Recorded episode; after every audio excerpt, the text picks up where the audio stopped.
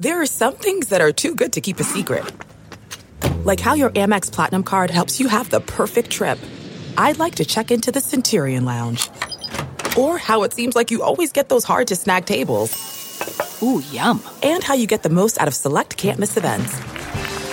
With access to the Centurion Lounge, Resy Priority Notified, and Amex card member benefits at select events, you'll have to share. That's the powerful backing of American Express. Terms apply. Learn more at americanexpress.com slash with Amex. This Pure Bracket team profile is presented by Pure Hoops Media. Out of the Big 12, Kansas State is one of the best defensive teams in the country. Bruce Weber's squad is a mediocre offensive group and they play at one of the slowest paces in the nation. In fact, they're one of the lowest scoring teams in the country with under 70 points a game.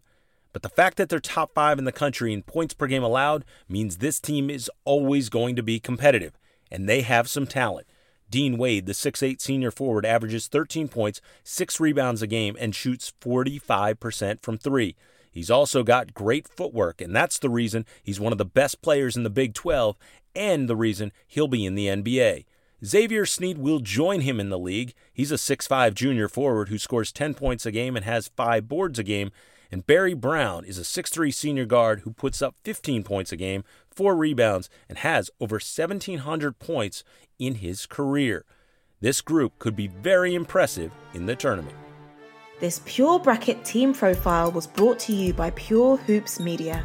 Be sure to check out purehoopsmedia.com and listen to Ed Feng's Pure Bracket Wisdom so you can win your NCAA tournament pool.